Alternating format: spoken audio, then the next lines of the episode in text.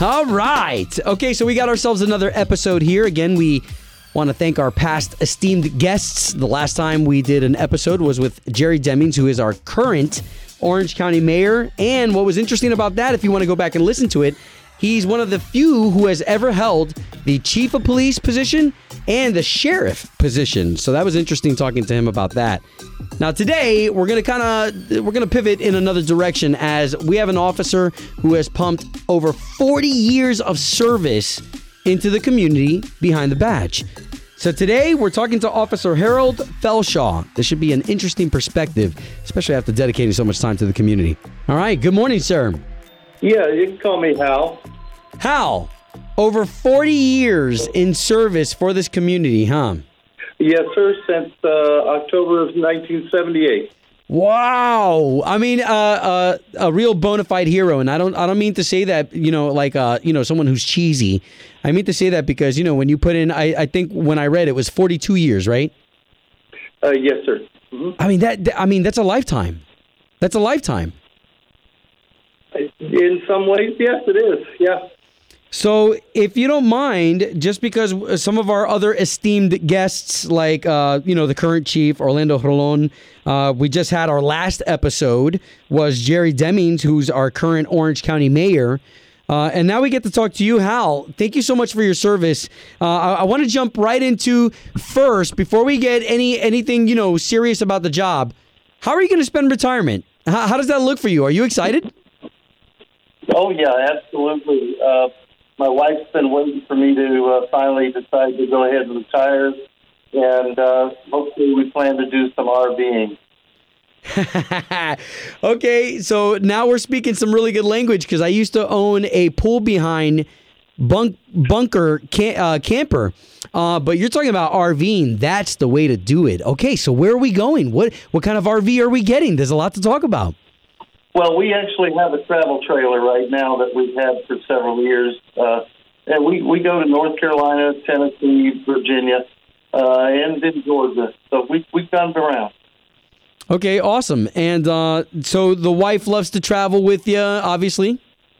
Oh yeah, absolutely. So she's been begging for this moment. That's so good. I- I'm so uh, proud for you. I'm proud for this moment for you. Well, thank you.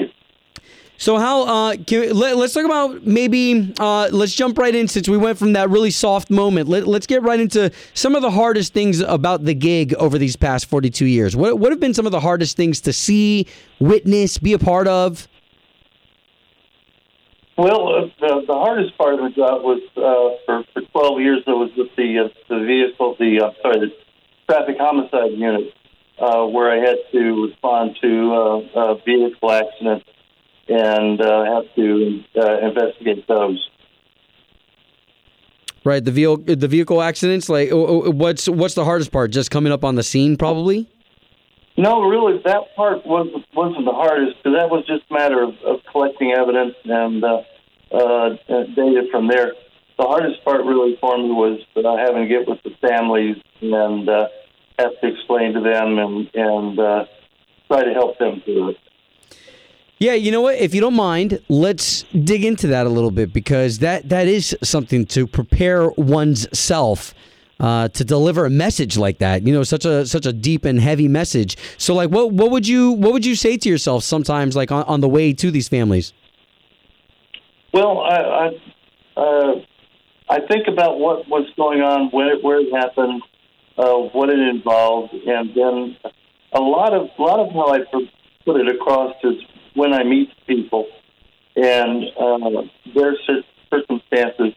Uh, I found that a, a very direct approach was really the best way to uh, to deal with it, and uh, uh, it helped me a lot as well. Wow. And then um over these years, uh, I want to ask this in the most sensitive way possible, but over the years, did it ever get easier to deliver that message? No, no, it never gets easier. Uh, it, each circumstance is, is different and unique in its own, but it all has the same outcome. Uh, there are some where, where it's, it's basically telling them that uh, there's going to be a life change uh, as opposed to uh, a death. but they basically all end up the same type results. Wow, wow. Well, you know, uh, what I find interesting is as I'm as I'm listening to you talk about this, like I, I feel that you you know you, you were put in the right place at the right time to be that right individual because uh, almost like a doctor uh, who needs to have bedside manner. Uh, that takes a certain officer, you know, to walk into that space. So very cool. Well, I appreciate that. Thank you.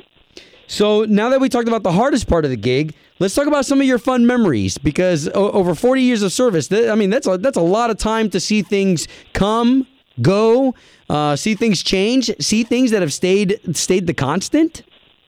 Oh yeah, uh, I can remember when I first started that uh, report. Re- uh, taking the report was uh, handwritten. We had no computers, uh, had no cell phones. Uh, so uh, you had to rely on hopefully there was a phone you could call in. Uh, but uh, it was all handwritten reports. But not like it is nowadays where you have uh, laptop computers, cell phones, and easy access to all that stuff. Hal, if you don't mind, let, let, let's let's park there for a second because this reminds me of the last episode that we had with Jerry Demings. He was explaining how during his um, chiefdom, I, I don't even know what you call it when you sit in that chair, but you get it. When he was chief, he said that he was the one who implemented the laptops into the cars. So so you've been able to see this progress. Do you remember it being difficult for officers in the beginning? Well, the use of the computers in the cars. Yeah, having them, you know, having the whole setup in the vehicle when they when they weren't even used to having something right there. Well, I'm, I'm sure it was was difficult in some aspects, mainly uh, getting used to having it in the car, and then uh, reminding yourself to uh, not focus solely on the computer while you're uh, driving, uh, things like that. But once you got used to them, I know for from my side, uh, it it made my job a whole lot easier uh, and a lot quicker. Cool, cool. Do you mind talking about other things that over time makes the job easier? No, no. What are what are some of those other things that have kind of streamlined the process and, and made your jobs easier? Well, on, on uh, the biggest thing I, I think was, was the use of the computers. Um, the the um, wow. Uh, like the like the vehicles, did the vehicles yeah, change over? Well, yeah. the vehicles the vehicles absolutely have changed over time. Now, most of my career was was riding motorcycles, so uh, those those changed in design. Wow. Uh, oh yeah, but uh, the car I remember old Plymouth when I first started, and and uh, uh, not having uh, air conditioning that worked and things like that. You know, uh, the, the vehicles now they have are in pretty good shape, I think, and, and have a lot of uh, benefits. You know, so you even talked about how you know filling out a report got easier because of the computer. Uh, now we're on the uh, the vehicles. Um, can you talk about the uniform? How has the uniform, uniform? changed over these years? Okay, well, uh, uh the uniforms went from uh, tan and brown to all solid brown to uh, blue, and over the years. Now they've had several changes on, on my part. Uh, the, motor uniform was the basic uniform, but patrol has changed. They have different outfits they they wear now, uh, based on comfort and versatility.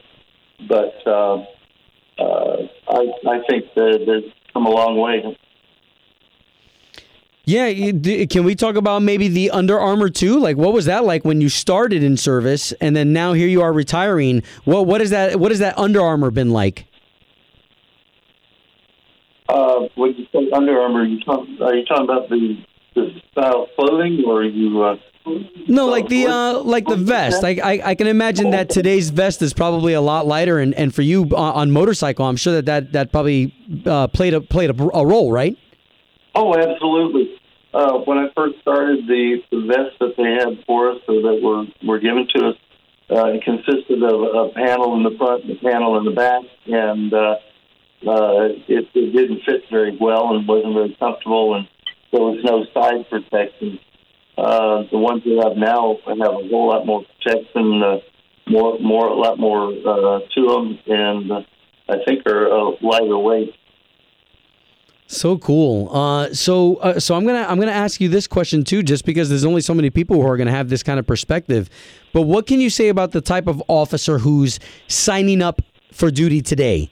Um, what, what, what can you say about that type of an individual today compared to back in your day? I guess the reason why I asked that is because I had a great conversation with uh, one of our chiefs of uh, of you know the, the fire department, and he said he's always surprised when some of these young recruits come in and their first job was at Publix. Um, so, to you, after seeing these years, what can you say about those recruits today, and uh, and compared to the past? Well, uh, one thing I can say about them today is that, uh, in comparison to me, they're very young, but uh, they uh, they I, I think are, have more education, a little more education uh, coming to the jobs uh, in that aspect.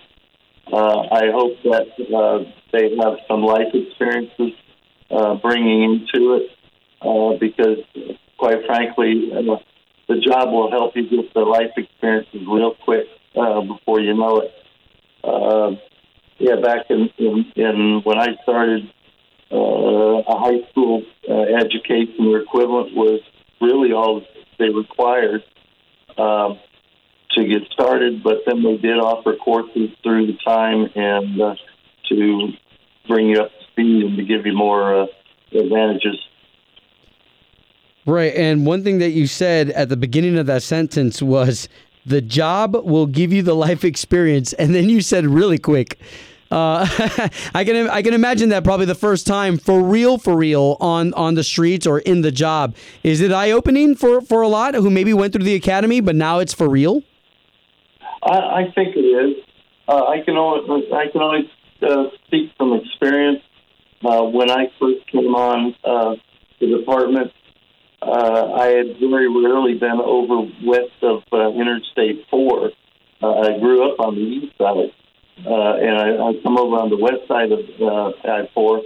And uh, it was an eye opening experience, one that I caught on quick. Uh, but uh, the, the life experiences come at you real quick. Wow, wow, that that's that's so good because right now we've got uh, a, a, bunch of law enforcement, different age groups from all over the country listening to this podcast. So uh, when they get to hear you and you get to uh, you know share some of your life experience, I'm sure you're touching on a lot of hearts uh, that can agree. And so back to best memories as you're sharing with us some of those things that have that have happened over the years. What what are some of the the, the things that you remember about certain chiefs? That have sat in that seat. And of course, you know, um, we're, we're going to bring up all the all the positive stuff that you that you liked about which chief sat in that seat. Was there ever one that you were like, now, nah, now this one's got it. I like this one. oh my goodness. Uh, I let's just say I never met a chief, and, and I've, I've worked for fourteen of them. Wow! I've never I've never met a chief that I didn't like that uh, I didn't. I never felt didn't have my back, uh, and I always felt that I could go and talk to him if there was an issue um, that I felt uh, I, I'd like to talk to him about. But to, to say a favorite thing about one or another, uh, I, I don't think I could because I, I enjoyed working with all of them. Hey, that's that's that's a great answer. I love that answer, and to to think that you've dealt with fourteen different types of egos. Uh, not I, I, I say egos because of course that that comes with some of the gig of leadership, but also all these different cultures, these different backgrounds, and uh, so so pretty cool that you've been able to stick it in there, and now with retirement on your hands, um, I wanted kind of like uh, lessons learned type of talk from you. So you're uh, again, like we explained, we've got officers, deputies that are listening to this podcast. What are some of the lessons that you've learned over the years that you're like, okay, I need to at least share this because if there's an officer listening, they need to know this. Well, lesson learned. I think the biggest thing is never assume anything. Uh, it started as soon as you start assuming something. That's usually when something's going to come in and uh, get you from behind or change the circumstances where you, you don't have control.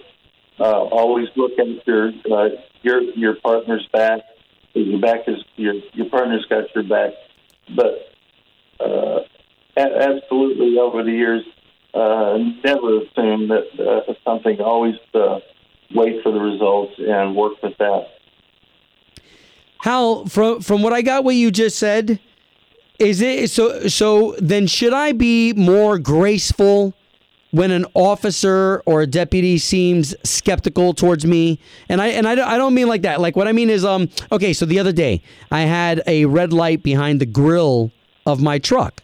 And so I was pulled over. I'm now educated on blue lights, red lights, you know, on the front of a vehicle. I'm now educated that that's that's not uh, uh, proper.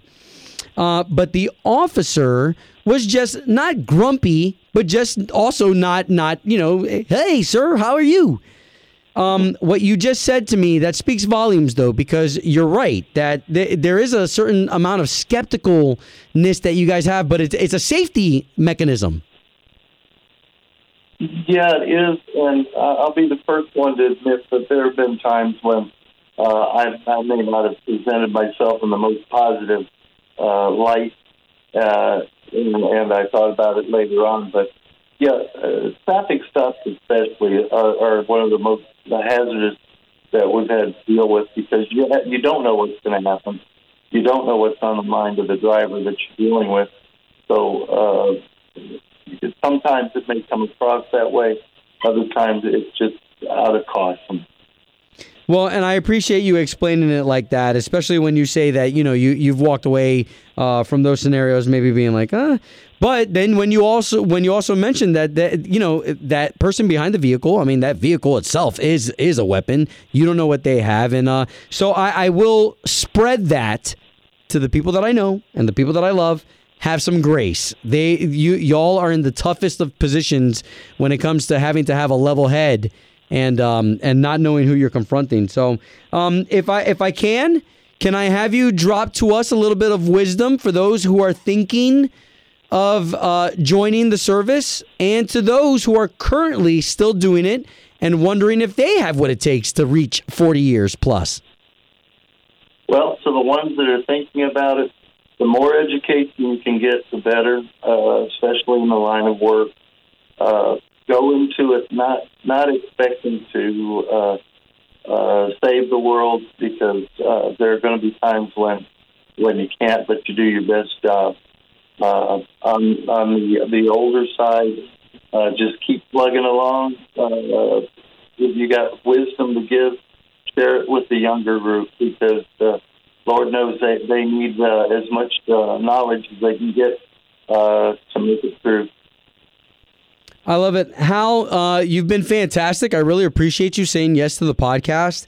Uh, it means a lot, not only to me, because even for me as a host, so I've only done entertainment my whole life.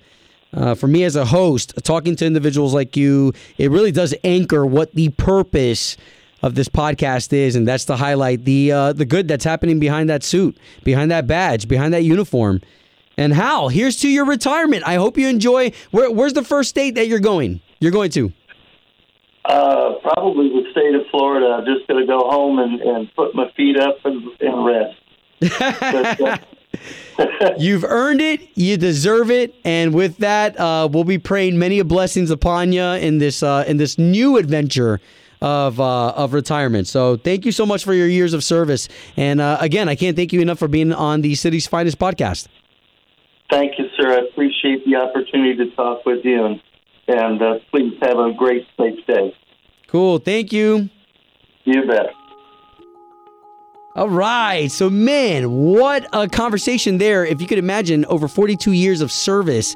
I mean, y'all, I'm 39, turning 40 this year. So, that dude has been behind the badge longer than I've been alive. So, another great uh, perk of being able to host this podcast. And again, you could always look out for our newest episodes by just hitting that subscribe button. Every single time we pump one of these suckers out, you will be notified. Thanks again. I'm Obi, and this is the city's finest.